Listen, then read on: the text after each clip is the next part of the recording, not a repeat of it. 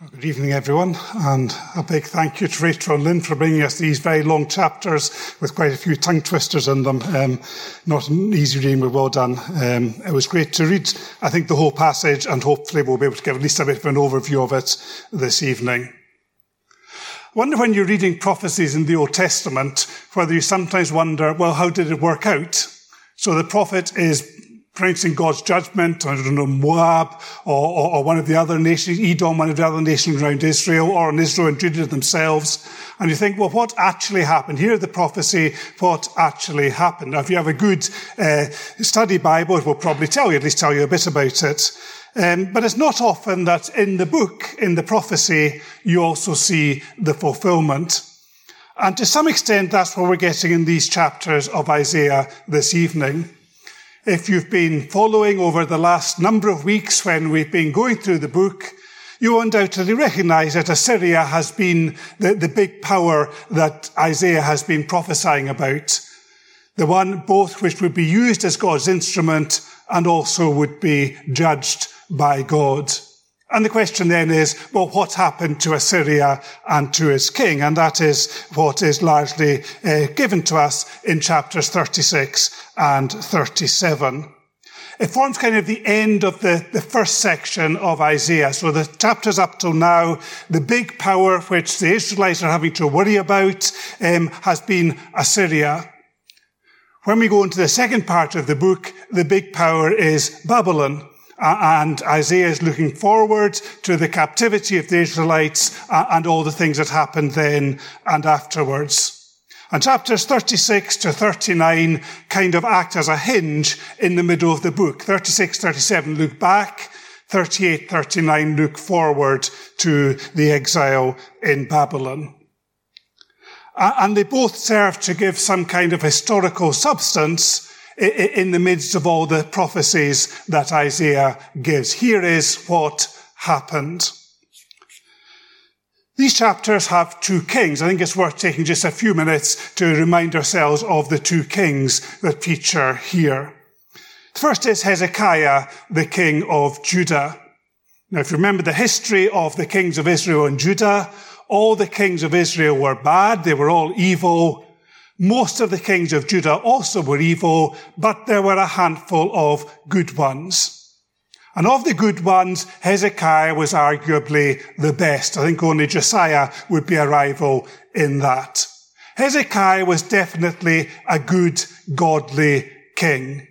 He was the one, as referred to in the passage in chapter 36, he was the one who got rid of all the shrines around the country, which instead of being used to worship God, were used for idol worship. He was also the king who reinstated the Passover, the Passover which had been neglected for many years, reminding the Israelites of the exodus from Egypt. It was in the time of Hezekiah and at his initiative that it was restored. And we see quite a number of instances of Hezekiah showing a real faith in God. Now, that's not to say it's perfect. We'll see that this evening. We'll see it again next week when I think it's Graham was taking us through the following chapters. But Hezekiah was a good, godly king, albeit king only over a relatively small nation state in terms of world powers in that day. Judah was pretty insignificant and no more powerful than half a dozen others that surrounded it in the area. Second king is this man named Sennacherib, the king of Assyria. A few years ago, Andrew Marr did a quite ambitious tele- television series which he called The History of the World. And the second program in that was called The Age of Empires. And he started with the story of Sennacherib. He described him as an empire building maniac, ruthless to the old, merciless to the young. And that is a pretty good description of the man we have here. He was a pretty nasty piece of work. He was cruel. He was evil. He was in many ways the total opposite of Hezekiah. But he was very, very powerful. Perhaps because it's so long ago, we perhaps don't realize just how powerful Assyria was in its time and for a very long period. I think the Assyrian Empire was maybe the longest lived of all the ancient empires. And Sennacherib was a very powerful king.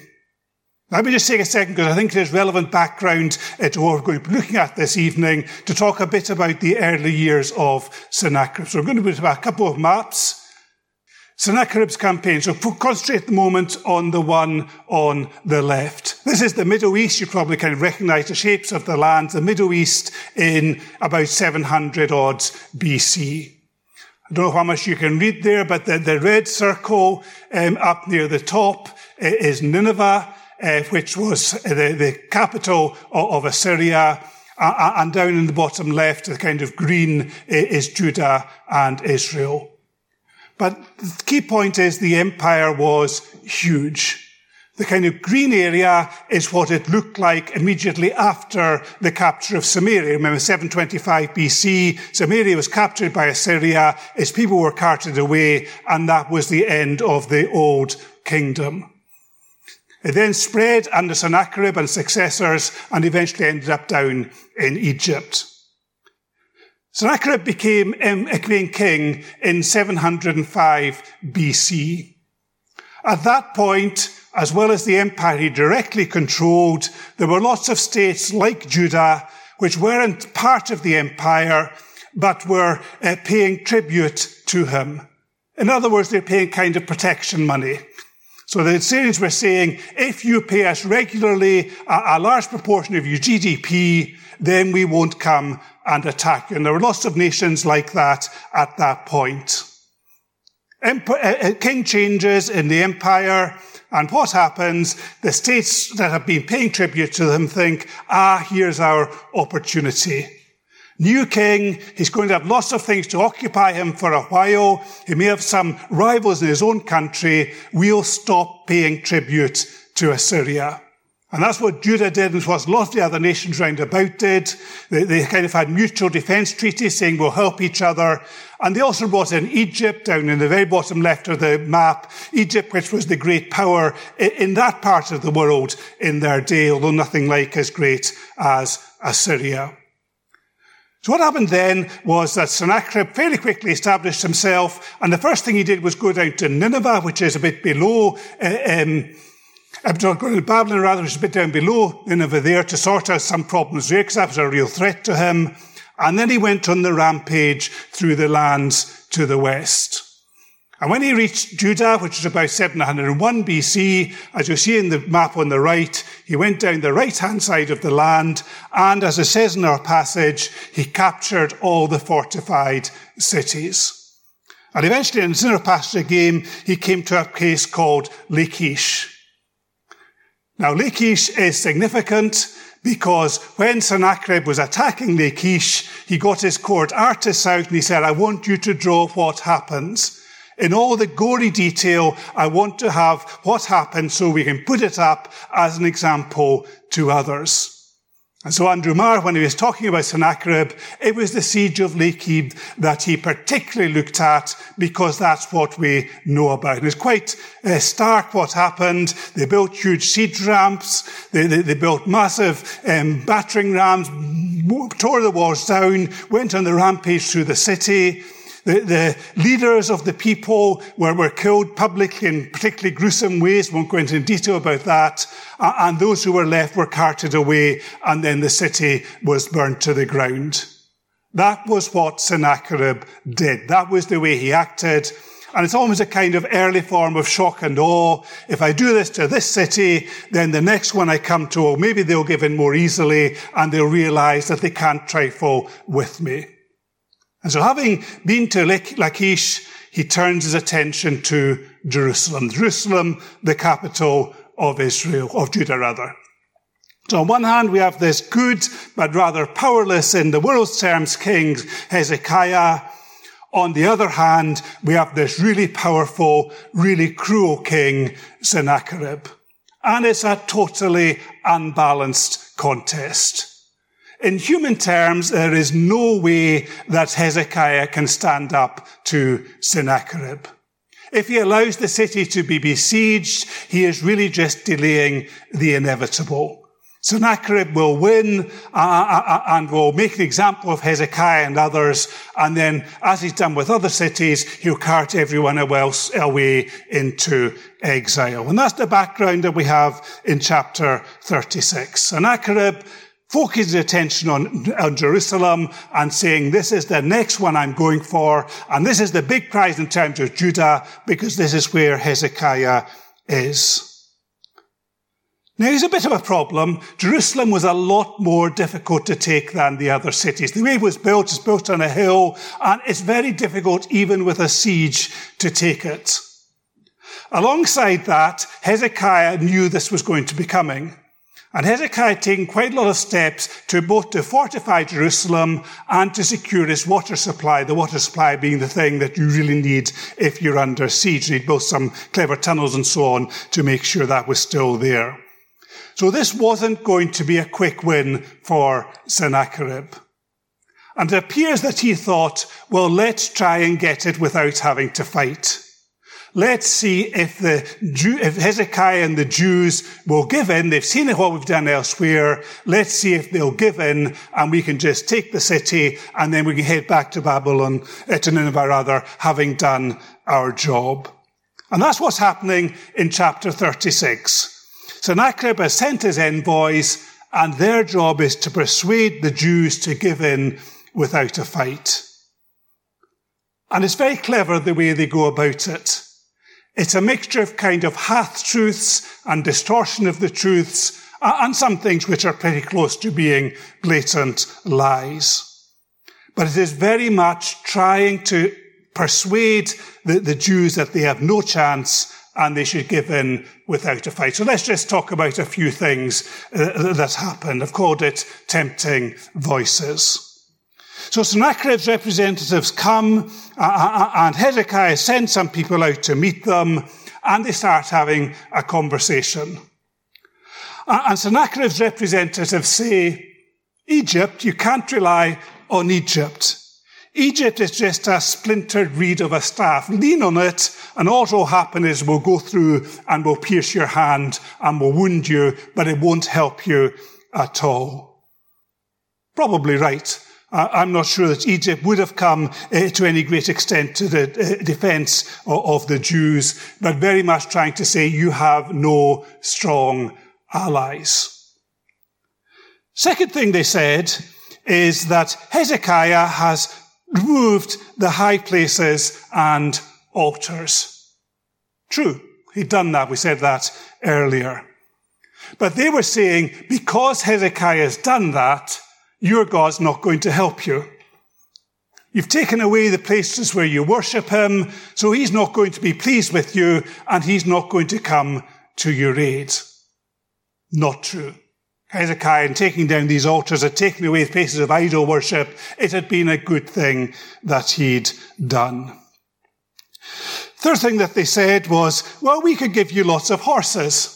Let's make this a bit more of a fair contest. It's pretty uneven at the moment. Why don't we give you 2,000 horses? Only problem is, you've not got any riders to go on them.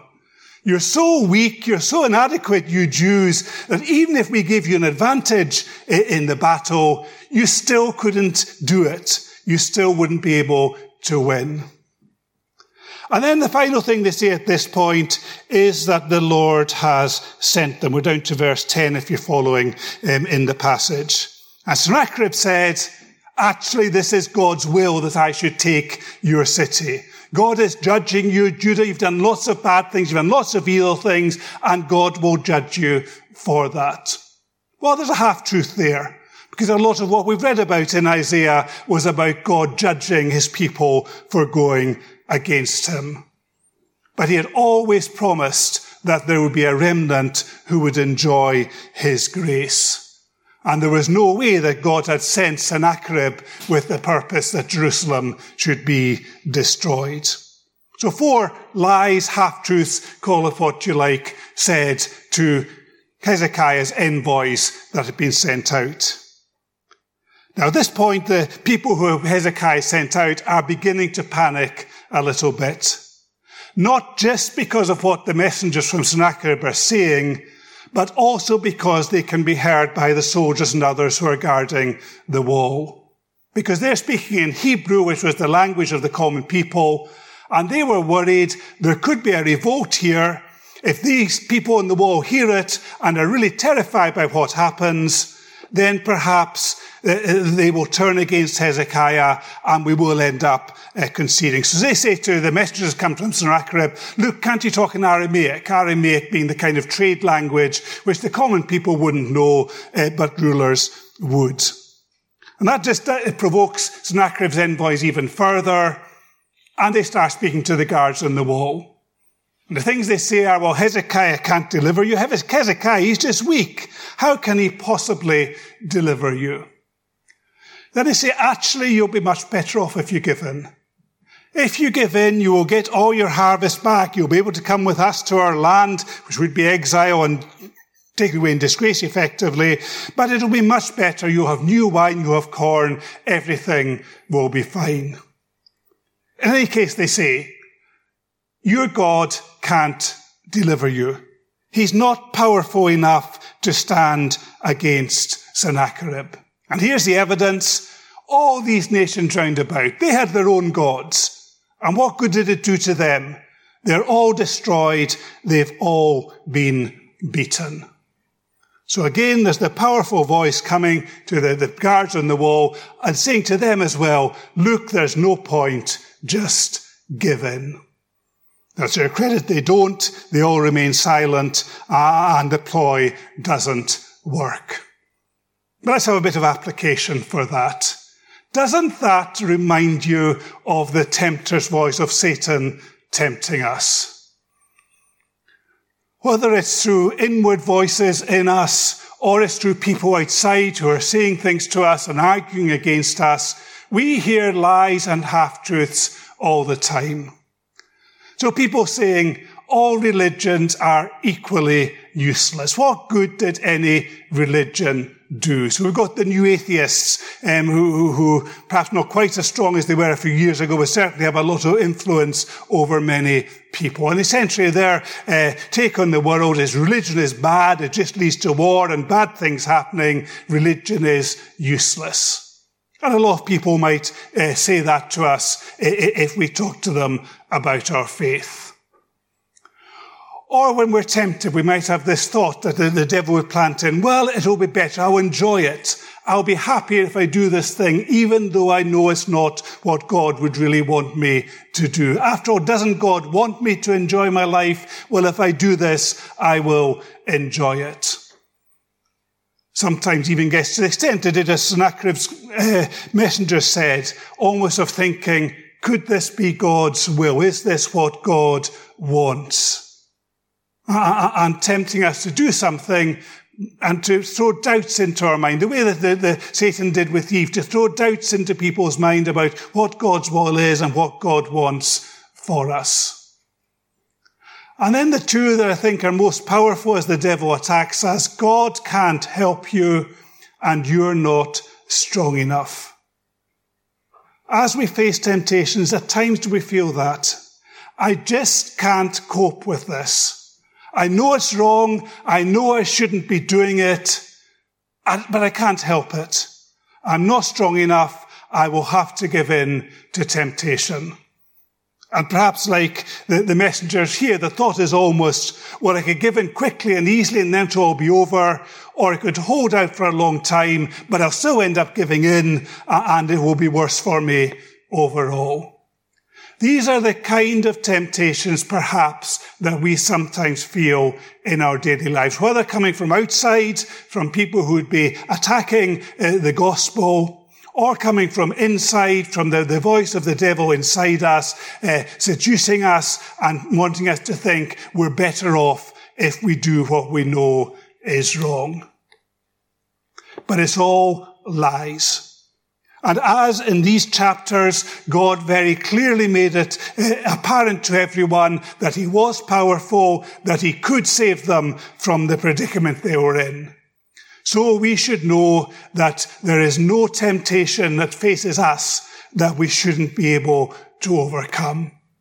One of my favorite verses in the New Testament from 1 Corinthians chapter 10, God is faithful. He will not let you be tempted beyond what you can bear. Uh, and then says he will always provide a way out.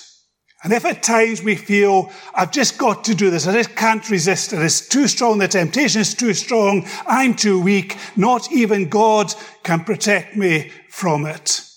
We need to look at verses like this and say, God can protect me. God is stronger than the devil. And if I trust in the Lord, I can resist the temptation. I can overcome eh, in the way ultimately the, the Judah, people of Judah did here. Yes, we will be tempted. Yes, we will be tested.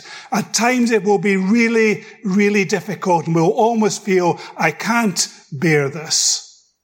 And yet God will not let us be tempted beyond what we can bear. There is always a way out. There is always a way to overcome the wiles of the evil one. So I think is the key lesson from chapter 36. Now, chapter 37 is very long. We're not going to go through it in great detail, you'll be pleased to hear. But let me just talk through a, a, a, few of the key points from it. I've called it Take It to the Lord, Take It to the Lord in Prayer, of course, uh, from the old hymn, What a Friend We Have in Jesus. And that's what happens in, chapter 37. In chapter 36, we have the devil at work trying to persuade the people of Jerusalem that they can't win. In chapter 37, Hezekiah realizes the only way he can overcome is through the Lord's strength. And he does a number of things. The first thing is he sends people to consult Isaiah.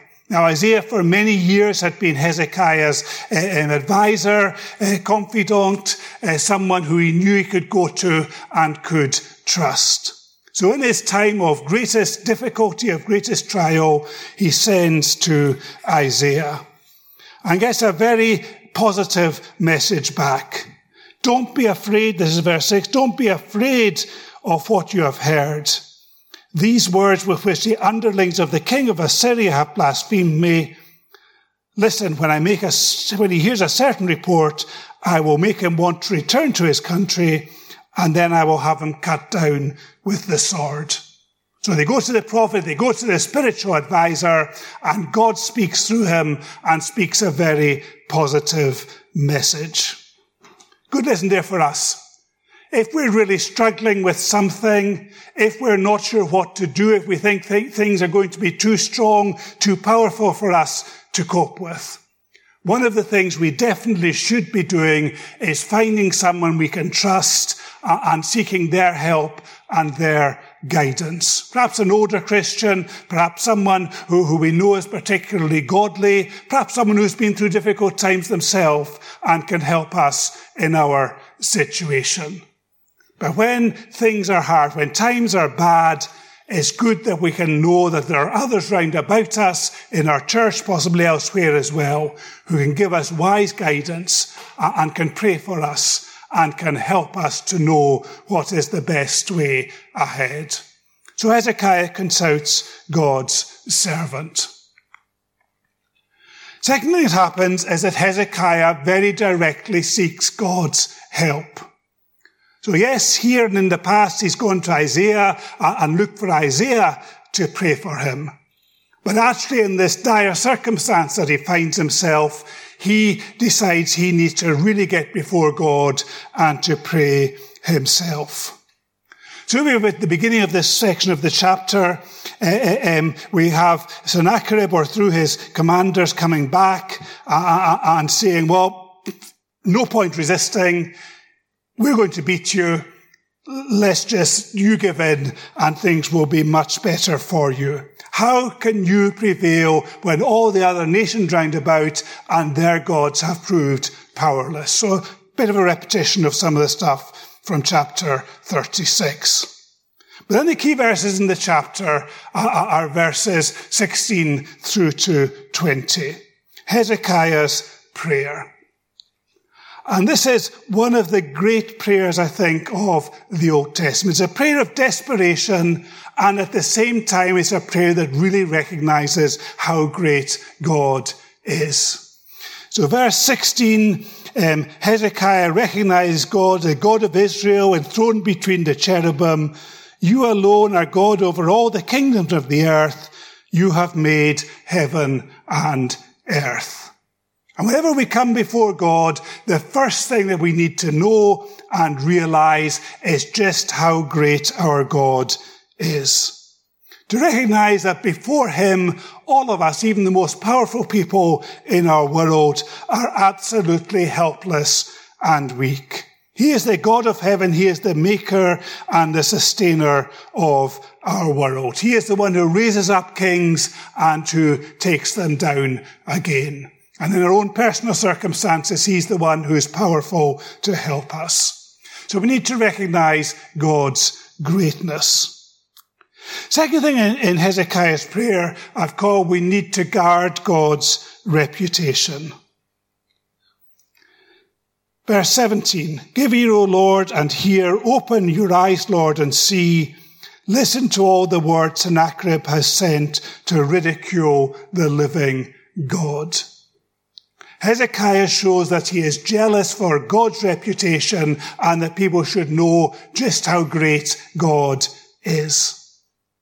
And I wonder sometimes whether that's something perhaps we're lacking a bit in uh, uh, as we live uh, as Christians. Yes, we recognize God's greatness, but there are so many things going on round about us that we seek to belittle God or to say he's insignificant or he doesn't exist or he doesn't matter. We should be jealous for God's reputation and we should be praying, hallowed be your name. That is really what the, that, that bit of the Lord's Prayer is about. It is about God's reputation and how that is maintained in our world. So that's verse 17. Verses 18 to 19 is proclaiming God's uniqueness. So he said, Yes, it's true, Lord. The Assyrian kings have laid waste all these people in their land. They've thrown their gods into the fire. But they're only gods of wood and stone fashioned by human hands. And Hezekiah says, I know that you are not a God like that. Their gods were powerless. It was no good them trusting in them because they didn't really exist except in a way that had been made into an idol. You, God, are unique. You're the only true God. And again, as we come to God in prayer, we need to recognize God's uniqueness and how much He sits above everything in this world, that He is all powerful. And then finally in verse 20, um, Hezekiah seeks God's glory. Now, Lord our God, deliver us from his hand so that all the kingdoms of the earth may know that you, Lord, are the only God. When we pray, is our primary objective that God may be glorified. Yes, there are things we would love God to do. Yes, there are things we need in our lives and our Heavenly Father wants us to come and to ask for them. But what is our key motivation as we ask? It shouldn't be our comfort or our ease. Rather, it should be that God will be glorified as He works among us, as He works in our lives, that people will see what God does and will give glory to Him. And ultimately, Hezekiah, Hezekiah says, that is why I am praying this prayer. Yes, it's so that Jerusalem can be spared, so that my life can be spared, which is in great danger. But ultimately, it is so God may be recognized as the only true God. Now, been worth taking a few minutes with that prayer. it's such a great prayer, uh, worth taking time to walk through it. We're not going to walk through the rest of the chapter in any detail. Um, 21 to 35 are God speaking through Isaiah, speaking first to Sennacherib uh, uh, and pointing out the futility of what he's doing, speaking also later on to Hezekiah uh, uh, and saying to him that things are going to be okay. You will be preserved. And more than that, there will be a sign. You will even have enough food to eat despite the great siege that's been going on, despite the, the Assyrians know they've done. There will be in the first couple of years, wild food to eat, and after that, food that you've sown. And the key message here is that Hezekiah needs to trust God's word and to believe what has been told to him. And then finally, at the end, uh, I put this recognize God's work. So we have what finally happened. Uh, get there in the end. There's a plague in the Assyrian camp. The angel of the Lord goes out and puts to death 185,000. Sennacherib at that point gets really discouraged, thinking there's no point going on, and he heads back home, uh, and the city is saved. And then the final verse uh, is about 10 years later that Sennacherib was killed by his sons as Isaiah had prophesied. So as Hezekiah took it to the Lord, the Lord acted, the city was saved, and ultimately the evil one was done away with. So a good outcome to a very difficult situation for Israel. But just to finish, let me reflect on what has happened over the longer period. Why was Israel, why was Jerusalem uh, and Hezekiah in such a mess? And the answer is because they had tried lots of different things to break free from the Assyrians, and all of them had failed. And it wasn't until right at the end when Hezekiah prayed that God acted. So Hezekiah for many years had paid tribute to the Assyrians. He stopped that for a while, but then when Sennacherib came and attacked, Hezekiah offered to restart paying the tribute. Um, I think at that point Sennacherib wasn't very impressed and wanted to make an example of him. Hezekiah tried to form an alliance with Egypt. Now Isaiah had warned against that. But Hezekiah, in an attempt to bolster his position and to give him some kind of defense against Assyria, had tried to form an alliance with Egypt. Uh, and as Sennacherib's messenger said rightly, Egypt turned out to be a broken reed. It was no good at all. Hezekiah, as I said, prepared for a long siege. He got things in place so the city could hold out for a reasonable period. Now, to be honest, unless Sennacherib got a bit fed up and went away, there was no way ultimately they could hold out. But Hezekiah had done these things and thought, in, in, by doing this, I can maybe make things okay. And then he tried to negotiate a settlement. I think that's what's happened in chapter 36 when his people go out to meet with Sennacherib's people. They're hoping they'll be able to negotiate some kind of settlement that the Assyrians will withdraw. And all of these fail. And it's only at the last minute when Hezekiah is in absolutely dire straits that he turns to God in prayer and he sees the answer to his prayers. You do wonder what would happen if right at the beginning Hezekiah had brought it to the Lord. Perhaps none of this would be in our Bibles because God would have acted. And I think it's quite significant that God allows Hezekiah to come right to the edge before he acts. To get to that point of desperation, when Hezekiah recognizes there's nothing he can do in this situation but throw himself on the Lord and seek the Lord's help. If Sennacherib had been killed in one of the other battles, or if he'd been killed back in his own uh, city of Nineveh, then that might have been a cause for rejoicing for the Israelites. But it wouldn't have strengthened their faith in the Lord or their understanding of the importance of bringing things to God in prayer. And what a really important lesson that is for us. When things are difficult, when times are hard, what do we do? Do we look for lots of solutions of our own? Do we try to work things out and think, yes, if I do this and I do that and I do the other, that might work and that might make things better for me? Or is the first thing we do to come and to bring it before the Lord in prayer and to seek His help, recognizing that only with Him and through His power can we really prevail, can we find the solutions to all the issues in our lives.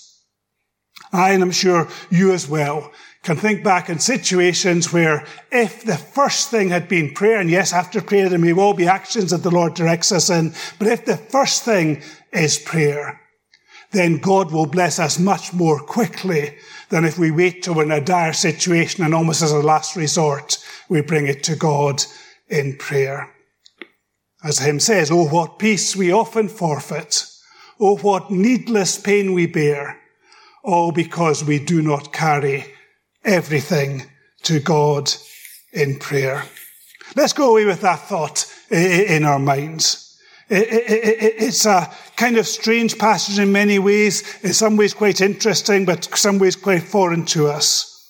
And yet it has these very important lessons.